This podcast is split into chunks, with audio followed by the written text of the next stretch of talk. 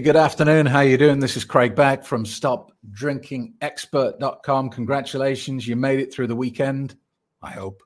Uh, welcome into our Monday meeting, and uh, it's going to be a fantastic week because we've got some amazing guests uh, lined up to come on the stream. Uh, we have Sharon Hartley coming up uh, back end of this week, Friday, I think. Um, Sharon is well, she kind of fell into that typical mom who fell into the nightly bottle of wine after the kids went to bed, got into that loop for a long period of time, found it was absolutely destroying her life and took action. And now she dedicates her life to helping other people, runs a podcast called Over the Influence. Uh, fantastic character. Uh, known her for about 20 years.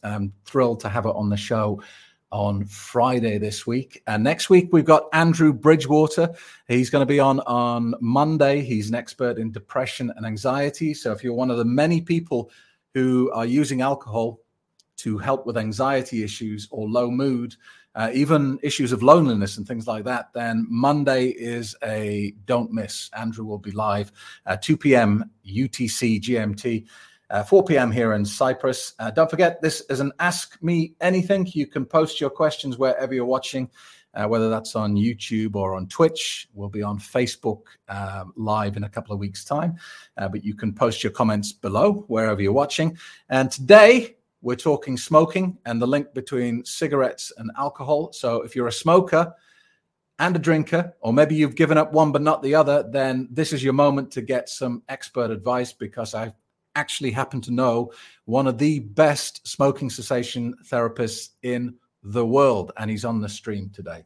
So let's say hello to a few people first. Uh, Caesar's on board. Good morning, Caesar. Uh, KB, greetings from Arizona. Thank you, KB. Uh, Andrews, also in Arizona, 27 days sober. Nice one, Davey. Fantastic. Uh, Robert Booth. Hi, Craig.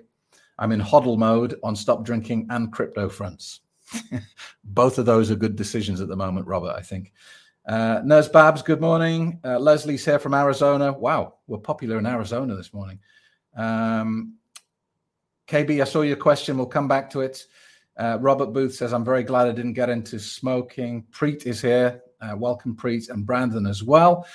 So uh, keep commenting. Uh, I can see you, and uh, we'll come back to these questions, uh, especially if you've got smoking questions today. but right now, let's bring in our stop smoking experts. as, as I said, one of the best in the world, really knows his stuff, been doing this for a long time. Um, and whether you smoke or not, I think there is a direct link between a lot of addictions. And there's a lot of things that are common, no matter what you're using as your kind of tool. And uh, so I think it's going to be helpful anyway. So let's bring in Mark Keane. Hello. Hey, how you doing? How are you, Craig? It's I'm nice good. to do some uh, some amazing work here uh, on on the old YouTube. I uh, got a lot of followers there. I'm impressed. Yeah, it's a nice little community. This, and we're, we're doing it three times a week now, just as a kind of uh, support thing. Because I noticed um, I was looking on the AA website, and they're doing like five meetings a day online now. Uh, really? I mean, they're very boring. Uh, it, it's basically the first twenty minutes of someone reading a passage out of a book. Isn't, isn't the AA based on the, the philosopher Carl Jung's kind of philosophy? Uh, that whole twelve step thing. Yeah, yeah. I mean, I mean he, he, was, you know, he's about five hundred years old, isn't he, or something? I mean, it, it's quite outdated as, as, as, far as I can see. I didn't um, even know he was still alive, to be honest. I don't think he is. I meant his spirit is five hundred years old. Uh, but uh, I don't think anyone could accuse you of being boring, Craig. Oh, thank you. That's very kind of you. So, um, before we get into this, uh, I uh, just wonder if you could share a bit of your background because you've been you've been helping smokers for a long time now. Yeah, absolutely. Even before I became an official smoker helper, I was trying to help smokers. Um, I have a media background, and um, I used to present uh, late night radio shows. And um, during the course of this, uh, I stopped smoking uh, using a particular method. And one of the things which I, I used to have people call up uh, quite a lot about was smoking. I mean, there were lots of other issues, uh, other drugs, cocaine and alcohol itself as well, drinking problems, weight problems. Uh, but mm-hmm. smoking did keep coming up. And it was something uh, that interested me a lot the psychology of stopping smoking. So, after about 20 years working in radio, I decided to take a, a career break. And I just one of the things that was at the top of my list really was to to get into the idea of helping people stop smoking, and I became uh, involved in an organisation called Allen Carr's Easy Way to Stop Smoking, uh, mm-hmm. which is uh, an incredible organisation, a global organisation, uh, and that was 17 years ago. And uh, since then, I've been building up uh, a network uh, of Allen Carr clinics across Northern England, Northern Ireland, uh, also the Channel Islands and the Isle of Man. Mm-hmm. Um, and I've seen probably about 10,000 smokers now. Wow. Okay. Um, let me ask. There's a question just popped up from Brandon. It's not really a question, but um, he says, I, I, wish alcohol had more warnings on the bottles like cigarettes do on their packets." Do you think those warnings on cigarettes actually stop people smoking? No, they do exactly the opposite. Um, when they first put the, the warnings on cigarette packets, the sales of cigarettes in the UK, at least, actually went up. The problem with, with smoking, particularly, is this. Now, I know alcohol is slightly different, but of course, there are always similarities. Uh, the problem with uh, when you're a smoker, when you become scared or anxious, it makes you want to smoke more, not less. So if you go back and look at the, for example, the uh, recession, the worldwide recession, the sort of uh, 2007, 2008, where everyone was nervous as hell about losing the job, becoming redundant, not having any money. Now, you'd think, wouldn't you? And a lot of people said to me, Oh, I bet you're making money hand over fist, aren't you? I bet everybody wants to stop smoking. And it was the total opposite because smokers and drug addicts don't care uh, and hey, I was one of the world's worst smokers. You know, we don't care about the money. We will find some way to get yeah. drug. So when we're in a very nervous situation like that, for example, um, mm-hmm. smokers smoke more, not less. Now, when you've got a warning uh, um, message on the packet saying smoking kills, that will make a smoker feel anxious or insecure about the very fact uh, that they're smoking cigarettes. And that in itself makes them want to smoke more cigarettes. It makes them die for the packet. And the proof of that is that if those things worked, if they actually did help drug addicts, there'd yeah. be no drug addicts left by now. you know, you, would employ psychologists to find the worst pictures. And yeah. they say a picture is worth uh, a thousand words. But what smokers say to me is that I, I, turn it over. I turn the packet over. And that act in itself, Craig, I think proves that it's making them nervous. Because right. if you're trying to ignore the message deliberately, to you know, it, it, it, requires a mind process to actually turn that packet over. And yeah. that is because you're nervous about what the message is that it's telling you, which makes you more dependent on the drug, not less. Okay, that's interesting. So, um, I mean, we've just we're still in a very stressful time. So, how have you found it's affected smokers? Are you inundated with people stopping smoking at the moment? Is there um, a mad rush now that we've had all this panic and people are thinking about their health a bit more, or is it the opposite? Which, which is happening with smoking? Well, well, business for obvious reasons. You know, we, we do face to face. But we, have tried to replace a lot of that business with online business as well. Um, but we have found, uh, uh I, I, certainly in the north of England, have found a, a, downturn over the last couple of years. And I haven't been able to go out and do physical sessions for a lot of the time. Hmm. So, um, what I am starting to notice though is as people are starting to trickle back, um, there are quite a few people who, who are familiar faces, you know, yeah. uh, and sometimes they're not so familiar faces, but they remind me that they saw me X years ago. So, uh-huh. what I'm finding is that there are um, I, I, saw a stat recently that said that smoking rates, you know, were going down gradually over the years in the UK, and that actually they've now started to go up again. Uh, and right. my perception of that would be that um, we're in we're in a nervous situation. I don't know about you, Craig, but when this uh, pandemic started, I used to wake up in the morning, and you know when you remember something bad is going on, you know, yeah. uh, you know, like you, you, you know, your, your aunt is ill or something, uh, yeah. and when I remembered about 30 seconds after I woke up that there was a pandemic going on, it scared the bejeebies out of me. Um, yeah. And and when smokers are scared, they believe it's a myth, of course. They believe that the cigarettes help them. So I found that actually the pandemic has affected, uh, you know, smoking quite badly. What about alcohol? Well, it's it's interesting because a lot of what you're saying could be transposed onto alcohol. You know, um, people using alcohol more when when they're stressed because they see it as this panacea for all their problems. So when when you've got a problem, alcohol's there to fix it. It always has been. It's kind of programmed in as the go-to option. Um, so I think there's there's quite a lot of similarities. Um, got a, just a couple of points here. Uh, Ron's, Ron's uh, Ron Valley says I smoked Marlboro cigarettes uh, for one year, uh, got some chest pains and stopped, but uh, but no more pain. Why don't people respond to the obvious signs that they're getting ill from smoking cigarettes? Um, it, it's it, in a way, it's almost what I just said there. Um, smokers want to stop smoking, um, but the more scared and anxious they become about anything, the more they're dependent they feel on cigarettes. And there's a reason for that. We all have a, a certain amount of worry and anxiety in our lives. Uh, and on top of that, a smoker probably doesn't realize that every time you smoke a cigarette, the operation of the nicotine withdrawal actually adds to the amount of anxiety in our lives. And it happens, you know, for the average smoker over a sort of period of 45 to 60 minutes, it gets to the point where they think, oh, I want a cigarette. So they have a cigarette and nicotine is injected into their body very quickly. A few seconds, it reaches the brain. So in, in a few seconds, they're thinking, oh, wow, that cigarette got rid of a, you know, a fair amount of my anxiety. And they then mistranslate that message from what it should be, which is, um, the uh, the drug merely ended my drug withdrawal, but will start it again. And they mistranslate that into, oh my god, whenever I feel anxious, um, I have a cigarette and I feel much better. Yeah, it's interesting because I have a friend who uh, smokes forty cigarettes a day, uh, and it's, it's, you can see the turmoil he's in. He wants to stop because he kind of knows it's killing him.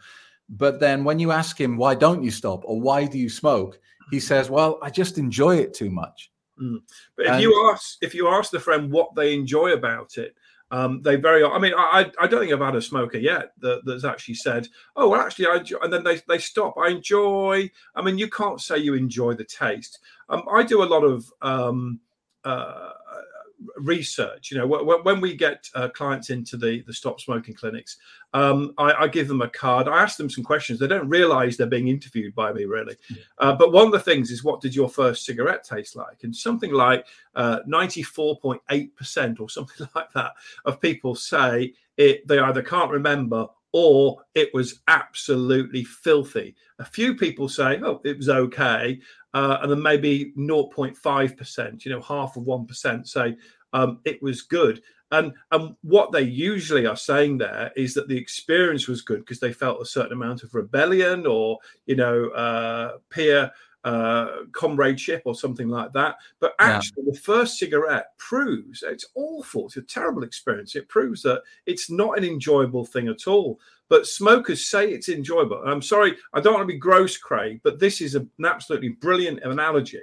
Yeah. Uh, and that is um, having a cigarette, the pleasure involved in having a cigarette is quite similar to the pleasure in really, really needing a pee because yeah, I'm sorry, but you know when you really, really need a pee and you you can't go for whatever reason, eventually you do it and you and you think, oh my god, that's better than sex. But what you wouldn't do is deliberately go out of your way to fill up your you know your bowels uh your, your bladder or whatever or, or, anything that has urine in it um you know with water to, to for the pleasure of ending that do you see what i mean and that's yeah. what smoking is and, and smokers miss perceive that as a pleasure. Yeah, I get you. Uh, let's say hello to a few people because we're uh, we're missing people here. Uh, oh. Jat Yufin, uh, welcome. Bob's in Germany. Hi, NV. Uh, Tracy. Um, uh, Tracy says, uh, I just got your book. Will it help me stop vaping? Whose book, Tracy? Mine or The Easy Way to Stop Smoking? Which one are you talking about? Come back to us on that. Um, uh, Lab Bab is here. We've got Scott. Um, we're going to come back to that comment, Scott, in a minute. Bob is here. We've got Slavy on board. Welcome, Slavy. Slavy's in California. Philip. Uh, Allen Carr worked for me 10 years now. Fantastic, Philip. Congratulations. A success story right there. Um, and a comment here from Family McShane. What are your thoughts on vapes, please? They're touted as the healthy alternative. Are they? No. Um, anything which you put into your lungs, which is not air, is not good for you. Uh, and particularly in the United States, there's been a lot of research of people who've had uh, COPD, illness caused, uh, and even death caused by vaping.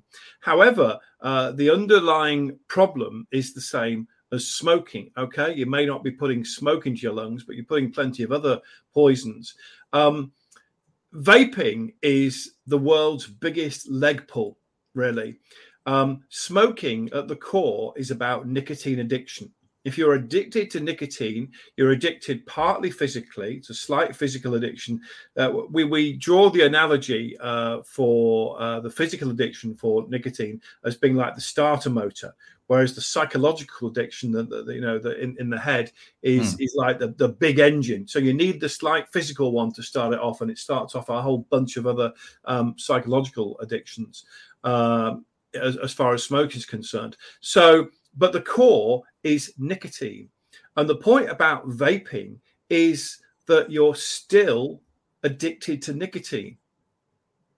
Yeah. So it's not just about whether you you know you're actually putting smoke into your into your body. As long as you're putting nicotine into your body, you're still being controlled by drug dealers effectively you know uh, and, and your governments are just as bad as tobacco manufacturers all of these people are effectively people in the line of, of dealing in a fatal drug which kills about half the people that, that use it. And vaping, um, it, it, it's the same as nicotine replacement therapy. It's just a sticking plaster, and it's a way for the uh, tobacco companies to try and sanitize to some extent um, the use of, of nicotine uh, as a drug and try and make it look like it's the healthy alternative.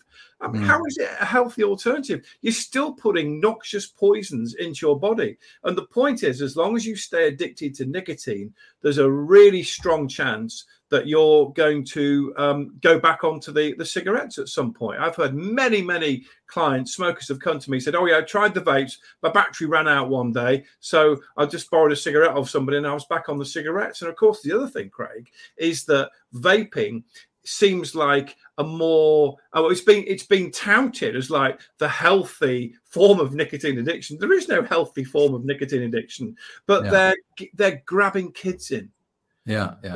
You know, and they say, "Oh no, we're not doing anything like that." But then you start looking at the flavors, yeah. bubblegum flavor, yeah, and they're trying to tout it as a as a sort of pleasure. It's plain simple. Yeah, I've seen the vape bottles with like uh, cartoon characters on them, like Absolutely. like you would like you would see on candy. It's uh, yeah. it's quite devious, really, isn't it? Uh, and uh, the other thing, yeah, oh, sorry, one more thing, just about uh, flavors. Hmm. Um, mm. You know, a, a, lot of people again, they're they're they're they're, they're uh, pulled in by this uh, their, their mugs really pulled in by this well you know it's it's about the it's not about the nicotine it's about the flavor. Well a why have the nicotine then? And b if you like watermelon flavor go and buy a watermelon. Yeah i get you. But talking about healthy alternatives how about this for a healthy alternative? Scott pringle he only smokes one a day. That's all right isn't it? You see Allen Carr would call that um, casual smoking. Uh-huh. um, and I had a lady in Jersey once at a, a clinic, and, and she told uh, a really interesting story about how she used to smoke 12 or 15 cigarettes a day.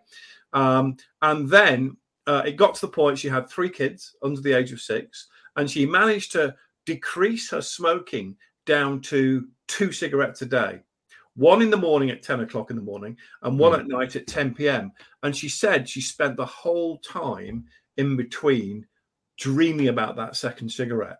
She was yeah. still totally and utterly addicted. Yeah. And what you know, what casual smokers say um, is, you know, I, I can give up anytime I want. Now, first of all, by saying that, they're acknowledging, are they not, that smoking is bad, whether it's one or 50. So if you're acknowledging that smoking is bad with that comment, and you really can give up anytime you want, why don't you? Yeah.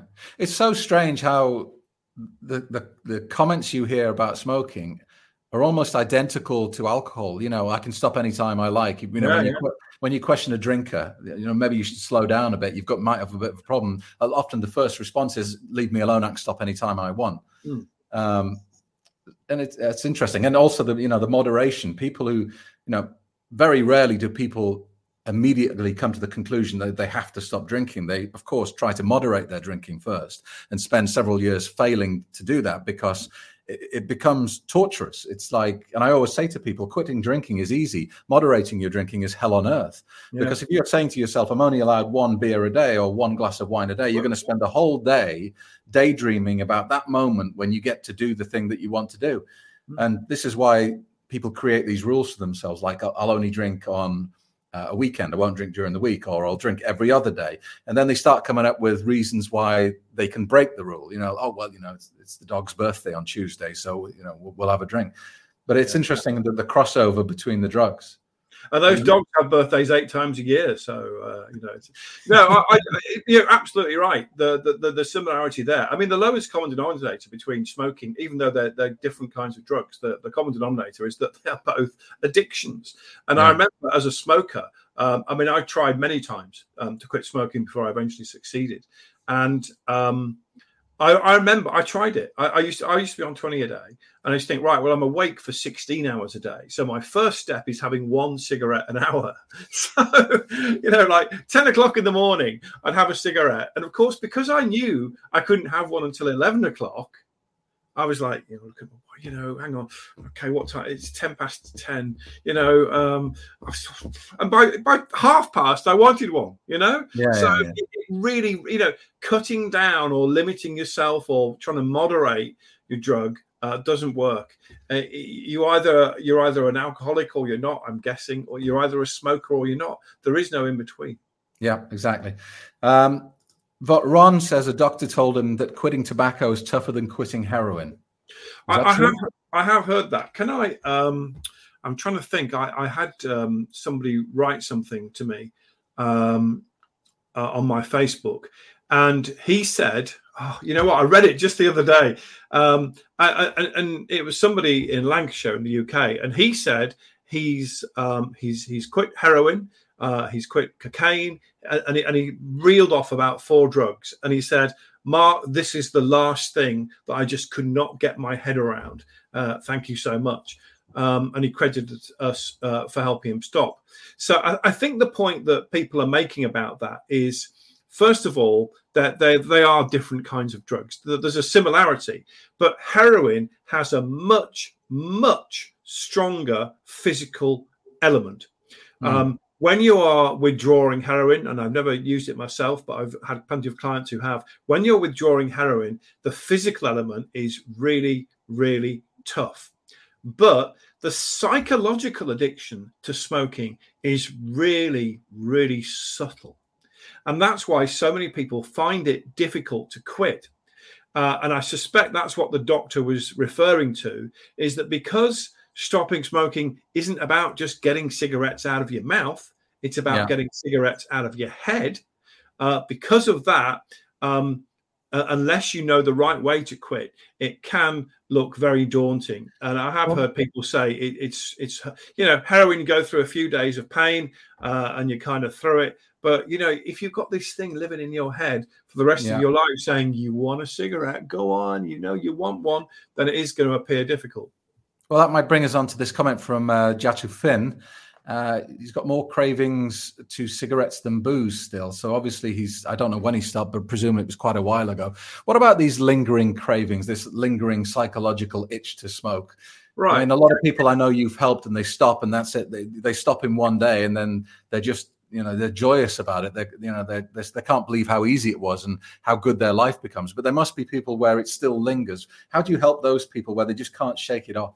Um, first of all, can you just put that question on hold, um, Craig? Uh, first of all, I want to have a little rant about that word that's just been used by uh, Jatufin, and, and it's not his fault, um, but mm.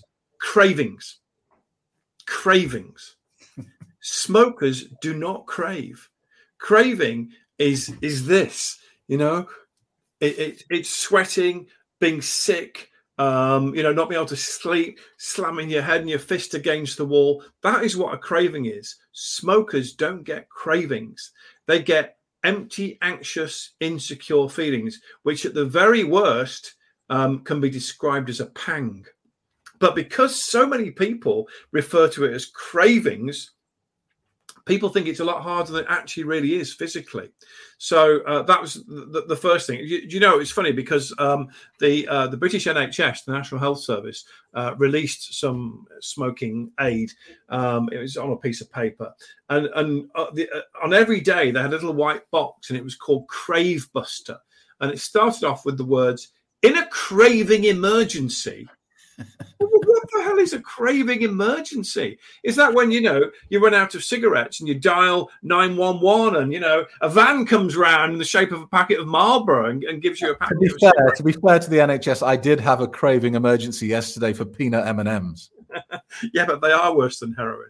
Yeah. Um, so what? So just take me back to what the question was, Craig. So basically, he you know he's he stopped smoking, he stopped um, drinking, but it's the lingering cravings from smoking that are still bothering bothering him.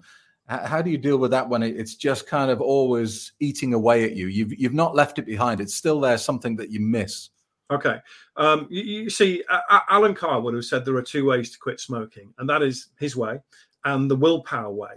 But a lot of people talk about willpower, but they, they don't really know what it means. You know, you, you buy nicotine replacement therapy uh, down the uh, down the drugstore, and it, it, it, says something like requires willpower on the bottom. Well, where'd you get that? Is that in a box on on the other side of the, the, the shop or what? I don't know. So we need to really define what we mean by willpower. Mm. Uh, and the best working definition is that a willpower stopper for smoking is someone who, at the point at which they stop, believe they're giving up a pleasure or crutch. Now, if you believe you're giving up a pleasure or crutch when you stop smoking, um, you will feel deprived. As soon as you feel deprived of something, what does that make you want more than anything else in the world? The thing you're depriving yourself of. And that means you want it even more which means then you feel even more deprived and you can see what's going to go happen here you're on a, ever, ever, descending spiral and i think that's what the, uh, the, the person means so if at the point at which they quit smoking they were under the impression they were giving up a pleasure or crutch you will get that for the rest mm-hmm. of your mm-hmm. life you will remain vulnerable for the rest of your life um, so the, the trick is to understand that when you quit smoking all the things that you believe smoking did for you were illusions based on nicotine withdrawal. So when you quit smoking, it's not like you're just too scared to smoke anymore. It's that you're as much likely to smoke. You've got no more, you know, no reasons to continue. It's a bit different. Not being scared into quitting, but not yeah. having any reasons to to continue any more than you'd have a reason to go into a field, pick up a cow pat, put it in between two slices of bread, have yourself a cowpat sandwich. It tastes horrible, mm, but there'll be no reason for doing it. it's very similar to alcohol again. You know, I talk about, I always say to people, it's not about quitting drinking, it's about falling in love with sobriety. It's about falling in love with all how your life is with, when you're not drinking poison on a routine basis. Uh, just a, a, clarification here from Tracy. She said she bought uh, uh, a book, uh, and we weren't sure if it was mine or the Easy Way book. It was the Easy Way to Stop Smoking. She wants to know if that book will help her stop vaping. Yes, uh, and if you look, Tracy, uh, there are some newer editions of the book which actually have a vaping section. Um, but the, the, core problem with with smoking and vaping is nicotine addiction. Um, and that is basically what Allen Carr's Stop Smoking course is. Uh, and we, we do even do separate vaping courses, but it's about treating nicotine addiction. Um, and vaping, you're just as addicted to nicotine. You know, I, I see walk. I, I, live in Manchester, England, and even just walking about the city centre, you see people with these metal things hanging out their mouths, and I think they're taking in more uh, nicotine than than the smokers who, who take it for like three or four minutes and then and then throw the thing away. But these people have got them. I mean, I've never had one because I, I, I quit way before vaping was invented. Uh, but yes, Tracy, in answer to your question, uh, that will help you stop vaping. But see if you can find the special edition with uh, with the vaping section. By the way, while we're just talking about this, I mean, um, if anyone just needs a few pointers, are you okay for them to contact you? Yeah, absolutely. Yeah. Do you, do you want to give your website address out? Okay. Uh, well, I have various websites, uh, but uh, my main one uh, is uh, easywaymanchester.co.uk. And you can email me at mark at easywaymanchester.co.uk. Okay, we'll repeat that at the end. Um, let's have a look here. Uh, there was a good point from Mateus, I think. Um, Mateus says, I used to smoke a lot when I was drinking heavily. Now sober from alcohol, I don't feel the urge anymore and find the taste of cigarettes disgusting. Now, what Sorry, go on. I was going to say, what do you think about the link between smoking and alcohol? I, have got people who've quit drinking and say, "Great, Craig, uh, thank you very much for helping me, but now I'm smoking twice as many cigarettes as before." And I've got and and the other way around as well. But also, there seems to be this um, social connection that when you go into a pub or a bar or something like that, you you you don't feel comfortable unless you've got a cigarette in your hand and a drink in your hand. They kind of they link them together. What do you think about the link between cigarettes and, and alcohol? Can you put the social connection just on the back burner just for a minute or two? Uh, yeah. I'd just like to congratulate Matthias because what he said there uh, completely and utterly bears out um, the situation between cigarettes and uh, and alcohol. So let me say, um, let me just repeat what he said. He said, "I used to smoke a lot when I was drinking heavily. Now sober from alcohol, I don't feel the urge anymore, and I find the taste of cigarettes disgusting. Many, many smokers say, uh, "Oh, I smoke much more when I'm drinking alcohol." Now, your nicotine addiction, as Allen Carr called it, the nicotine monster, which is an analogy for the physical withdrawal, um, your nicotine addiction would love you to be smoking 500 cigarettes if you could. It would what it just wants more and more and more. Now, most people find their their kind of limit. For some people, it, it, it's 10. They just can't take any more than 10. For some people, the average is 20. Uh, mm-hmm. Uh, why they come in boxed at 20. Uh, and some people can smoke 80 a day. Um, yeah, absolutely. Well, that's that, that's what Allen used to. And I, I occasionally get clients that um, that I even had one lady in Newcastle. Um, she claimed to smoke 90 roll-ups a day. She couldn't afford normal cigarettes. Ninety roll. She I'm not said, surprised. I know what it would have been. I mean, maybe hundred pounds a day, I guess. Hundred pounds so. a day. Well, hang on. It's it's it's it's about fourteen pounds, which is about ten dollars. Uh, no, no, it's about twenty dollars, isn't it? Um, forty about twenty dollars. So yeah, you're nearly hundred dollars, nearly hundred dollars a day. In, in, in, today's prices uh, for yeah. cigarettes now.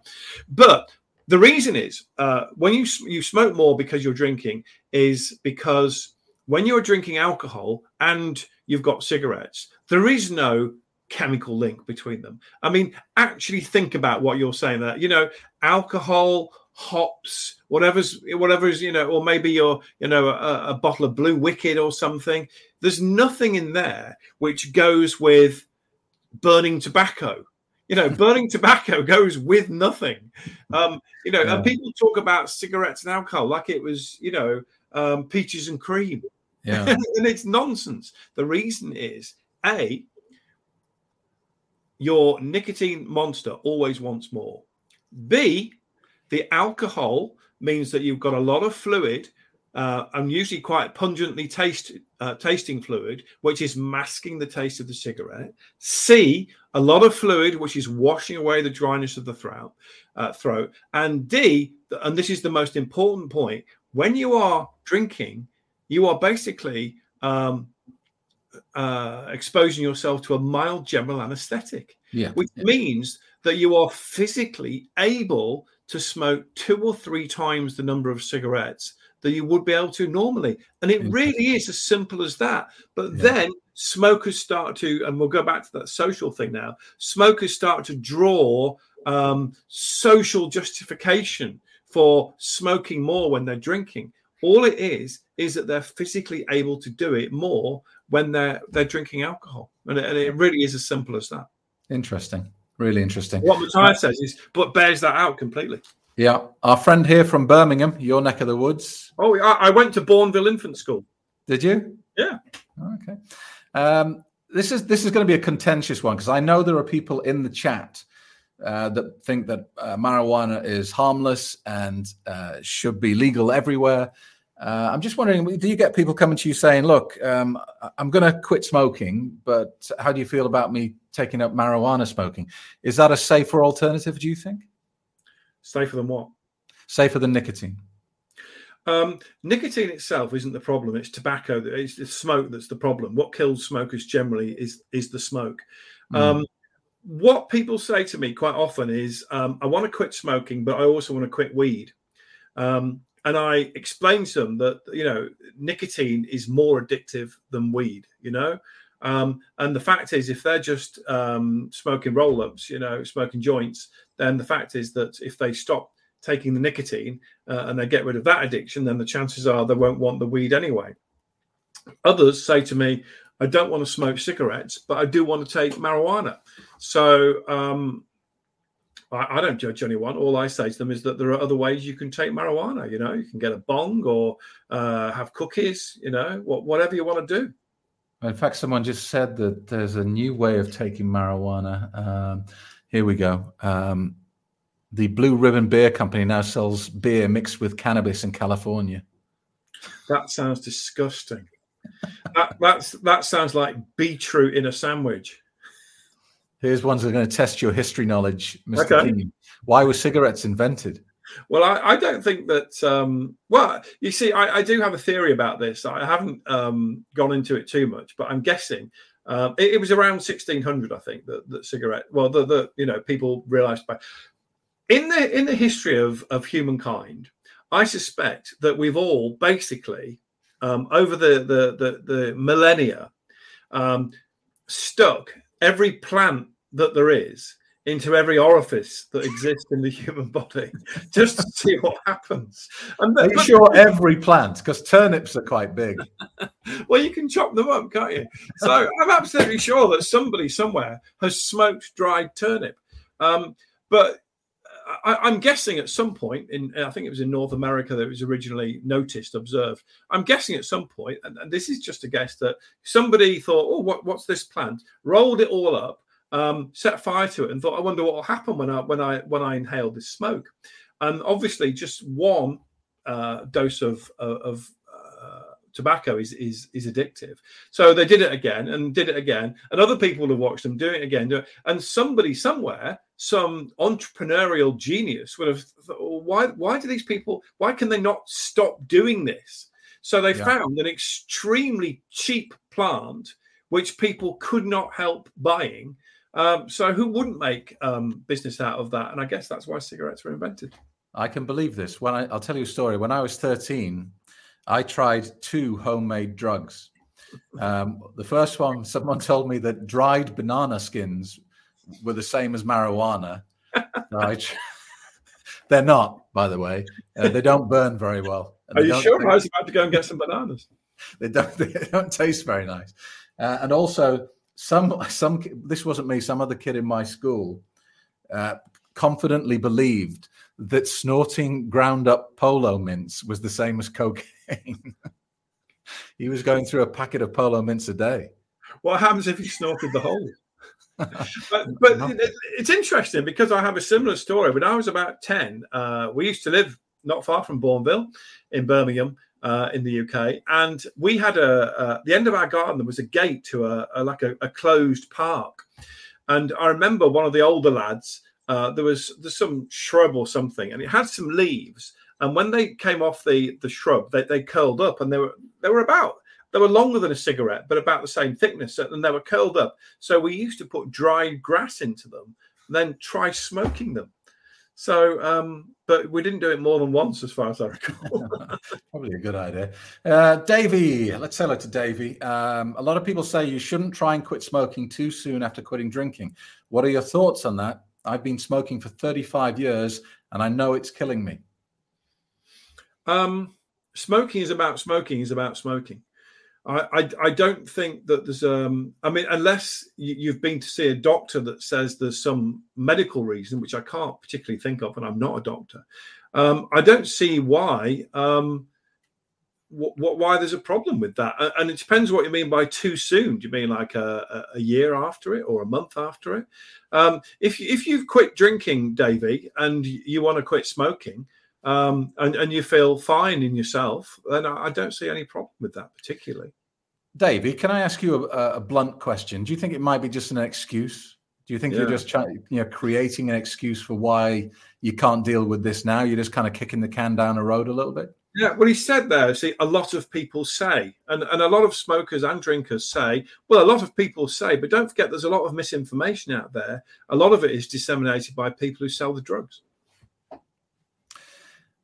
Exactly. I'm just scanning through here to see if we've missed people. Hi to Eric. Um, uh, uh, Eric's trying to go, trying to get us into a Brexit argument. So let's, let's. I'm, I'm, I'm happy to get into a Brexit argument. He wants to know if I'm still a Remainer because EU market laws mandate that member states allow advertising for all kinds of alcohol.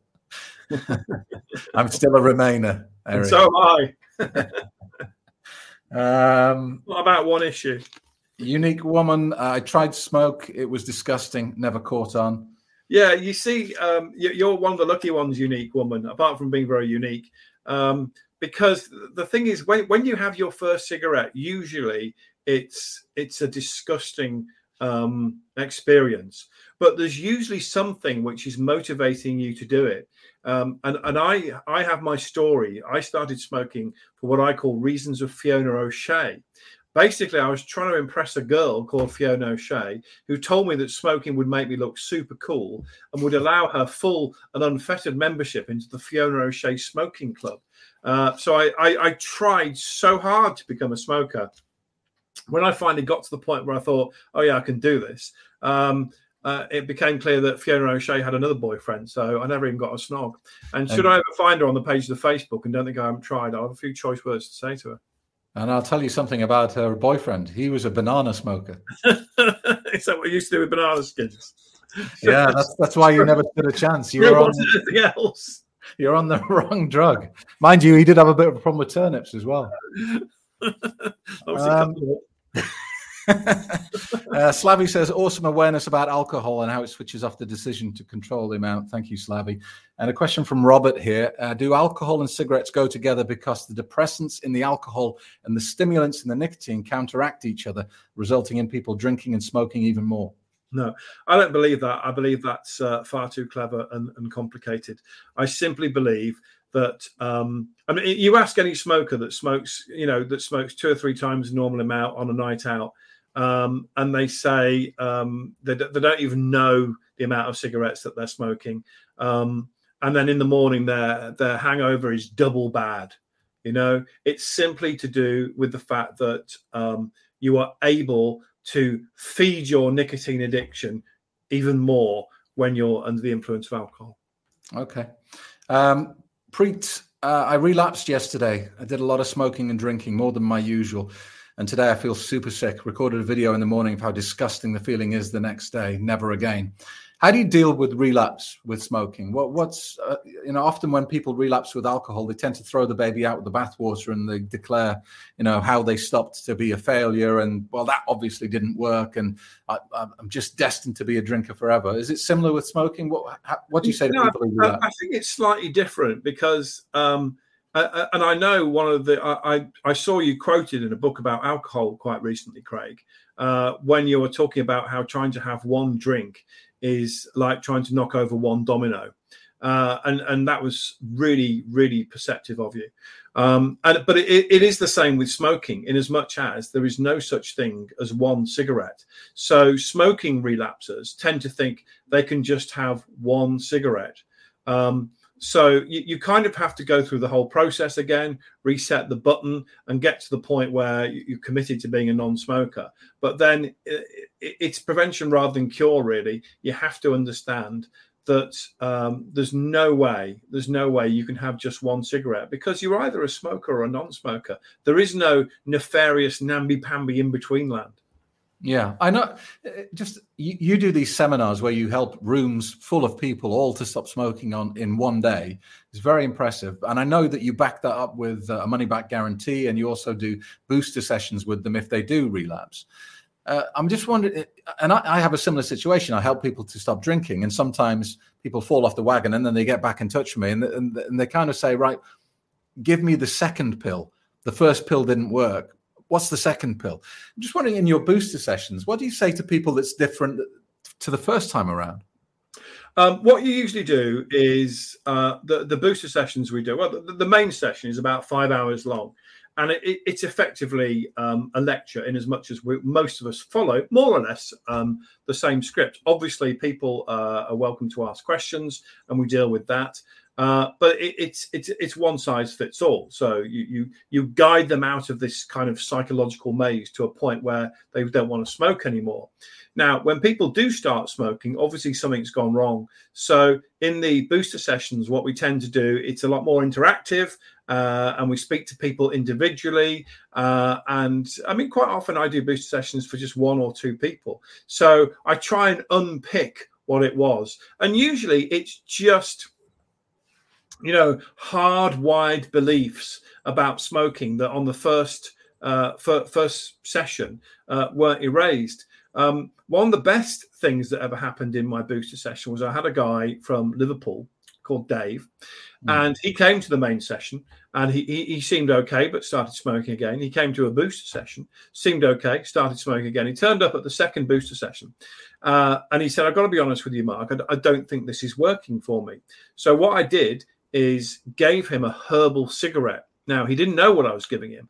I gave him a herbal cigarette which contained no nicotine because my suspicion was that he, even though he was a bright guy, he still hadn't quite bought into the idea that smoking isn't about being a habit or a pleasure or a crutch. It's actually about nicotine addiction. He went outside, came back within two minutes. He said, I'm going home. He didn't even stay for the, the, the, booster. He said, I'm going home. I get it. So just having a cigarette with no nicotine in it um, mm. got to the root of his problem. So the booster sessions are more about getting down to specific problems, and a lot of it is people believe that smoking helps them with stress. You know, they um, after the session they're okay for a month or two, and then some big stressful event happens, and they they hold mm. on to the old idea that it helps with stress. Sorry.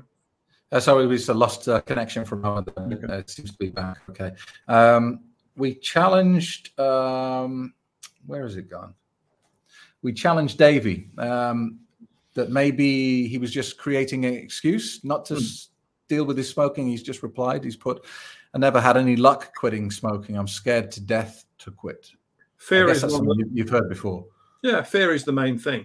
The, the problem is that, that there's a tug of war of fear going on in the smoker's mind. On the one side, the smoker doesn't want to be a smoker because it's killing them and costing them a fortune. But on the other side, um, the smoker believes that it, it, gives them some wonderful pleasure or crutch. What they don't really understand is that actually, um, the reason we continue to smoke is because of the fear of stopping. So, by being guided out of this psychological maze, we remove the fear. But um, I mean, ha- have a look at uh, Allen's book, Davey. Have a look at Allen's book, Allen Carr's Easy Way to Stop Smoking, uh, and uh, that that should take you through it. Okay, we're nudging 50 minutes here, which is roughly what we normally do. So I think we'll wrap up there, Mark. Okay. Have I got your website right there? Easy Way Absolutely. Manchester. Yeah. yeah. well done. Okay. Uh, well, listen, thank you very much for joining us today. That's been really great. Uh, really enjoyed talking. It's been a pleasure. Hello to everyone. Thank you very much. Uh, so there you go. That's Mark Keane, and that's his website there, easywaymanchester.co.uk. He does live in person seminars uh, around the north of England, Northern Ireland, the Channel Islands. Uh, but I'm sure he'd be more than help, uh, happy to just give you a few pointers. If you, if you wanted some advice, you can email him via the website. Uh, interesting how alcohol and cigarettes seem to overlap so much and the, the illusions that you're getting a benefit from the drug that you're taking. But it is just an illusion. There, there's no benefit. It's just, just all a big smokescreen if you'll excuse the pun. So, uh, apologies if I missed you and didn't say hello to you. Let's say hello to Dr. Danger because he just made it through the weekend sober, and that is fantastic. Well done, Dr. Danger. Um, let's say hello to Tracy's uh, signing off now. NV, uh, thank you for joining us. Well done, Owen. Thank you for coming on in. Uh, let me just see. I want to make sure I say hello to everyone if I can. Alexander Aguirre. Uh, yeah, I think we got most people, but if I missed you, apologies. So thank you very much for joining me today. If you're new to the channel, you know what to do. Click that subscribe button, ring the bell so you get notifications, and put your comment below. Let me know where you are in this journey. Are you still questioning your drinking, or are you in the process of quitting? Where are you? Or maybe you're chalking up one, two, three years of sobriety. It'd be great to hear your story below. And uh, I will see you in the next meeting, which is going to be Wednesday, 2 p.m. UTC. GMT. And then don't forget, Friday, we hopefully will have a very special guest. Sharon Hartley will be here uh, to talk about how the pandemic has severely affected women more than men when it comes to problem drinking. Thanks a lot. See you in the next episode. Imagine waking up tomorrow. No hangover no feelings of guilt or regret. Just full of energy and vitality. That goal is not only possible, it's easily achievable. Find out how 200,000 people just like you have rediscovered their happy, sober lives using the Stop Drinking Expert program. Reserve your place on today's free Quit Drinking webinar and get a copy of my best selling book, Alcohol Lied to Me, as a free gift just for turning up.